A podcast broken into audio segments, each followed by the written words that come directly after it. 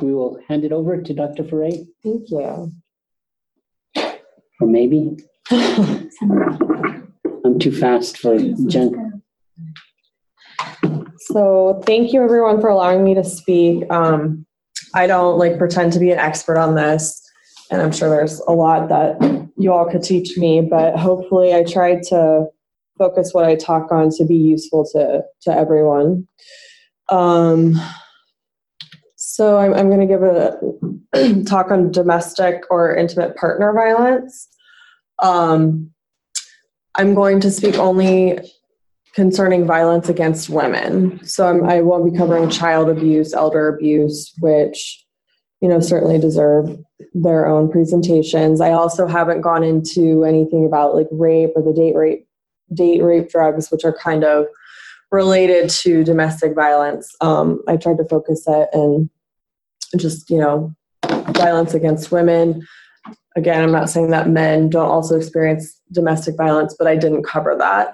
Um, so I'll go over some statistics that probably everyone has heard, but I think it's good to be reminded. Um, some implications of, of intimate partner violence, and then some treatment and prevention strategies, just briefly. So, definition intimate partner violence, the CDC defines this as abuse or aggression that occurs in a close relationship and then this can manifest itself um, through physical violence, hitting, kicking, punching, um, sexual violence, um, coercion of any sexual act against one's will, stalking, and then psychological aggression, which is kind of what colloquially is, you know, emotional abuse, gaslighting, that sort of thing. So again, some statistics because you know I think they're pretty impressive in that they're pretty grim. Um, I'll just go through these briefly. Around the world, at least one in every three women has been beaten, coerced into sex, or otherwise abused during her lifetime. Um, that number, like depending on the source, can be greater or fewer. Um, but it's it's about one in three women. Um, domestic violence is the leading cause of injury to women, more than car accidents, muggings, and rapes combined.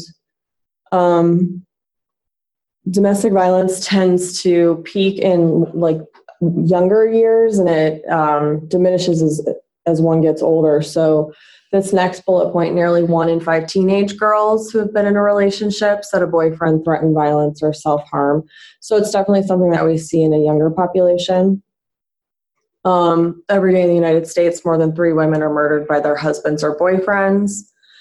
And then just a like a practical sort of um, you know money money talks. Domestic violence victims lose nearly eight million days of paid work per year, the equivalent of thirty two thousand full time jobs. So I thought that was interesting.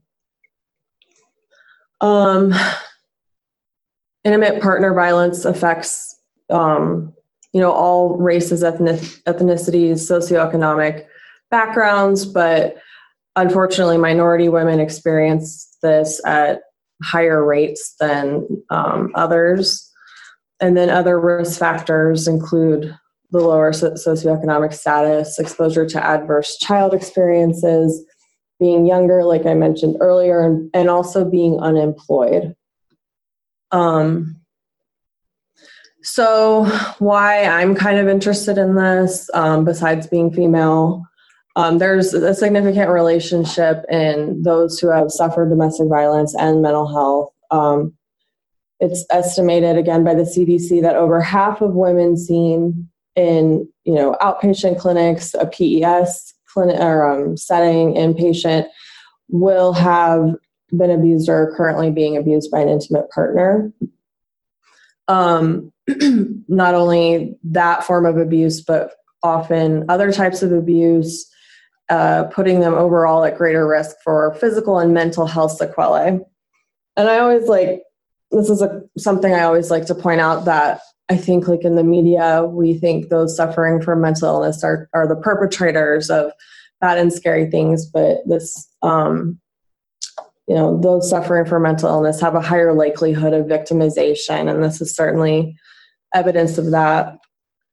Um, so continuing on with the relationship to mental health, current and or past abuse is a significant factor in the exacerbation of psychiatric disorders, and it would influence the course and recovery for mental illness. Um, and it just it mentions, um, and by it I mean again, most of my information is coming from the CDC.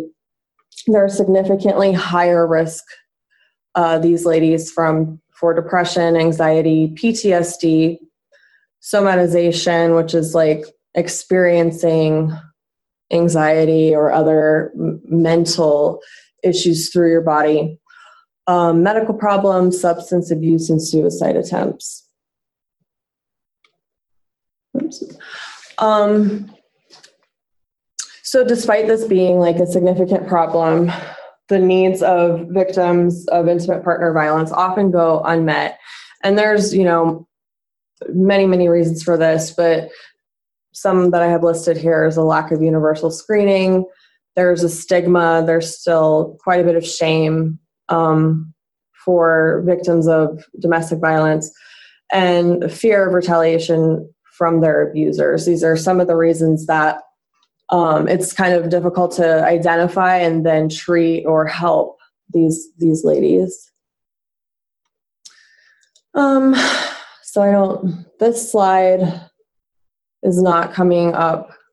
I'm not sure why, but um, I just wanted to mention in this that there are, in addition to mental health complications, there are multiple um, there are multiple physical complications that can be seen with domestic violence um, beyond like what I think you stereotypically think of um, broken bones and black eyes, that type of thing. Ladies that suffer domestic violence are at increased risk for um, TBIs as well as um, uh, pregnancy complications. They have a higher rate of HIV/AIDS. So there's a lot of physical health complications in addition to the mental health complications that we see in in victims. So again, I, I wanted to make it kind of useful for everyone. Um, this I got from the domestic violence hotline. These were things that they suggested that if you encounter a lady that you think um, may be experiencing domestic abuse, um, you know, these would be practical things that she could do prior to to leaving her abuser. Um, I won't read all of them, but there's, you know, keeping a journal, go to a, an emergency room and make and have documentation of your injuries.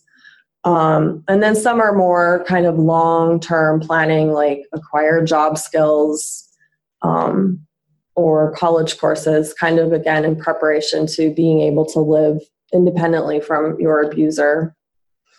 Um, moving on to if if a victim decides to actually leave you know these would be things that she would need to make sure that she has a driver's license um, credit cards etc and so after after she would leave this is more um, addressing the stalking portion of intimate partner violence things that you we could suggest for these ladies changing locks and phone numbers, getting caller ID.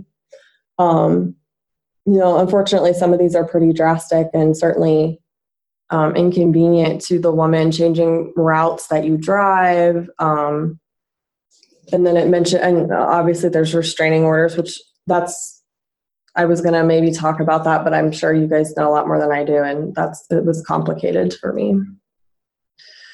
Um, so identification and recovery. So how do we as at least from my perspective as like a healthcare provider how do we identify these ladies? Um, and given the high prevalence it's it's not um, it wouldn't be a bad idea to ask every late every female that we see in a clinical setting are you a victim of abuse? It's something i haven't i haven't done thus far in my practice but i'm i'm you know, they, I'll probably incorporate it more now. Um, and then if you do identify someone who has been a victim, um, just treat it like usually they'll present with signs of depression or PTSD or anxiety and addressing just the symptomatology alone isn't going to be most beneficial to her um, addressing like the source of the abuse and then the appropriate therapy in addition to you know medications for depression or anxiety would be um, the best thing for her.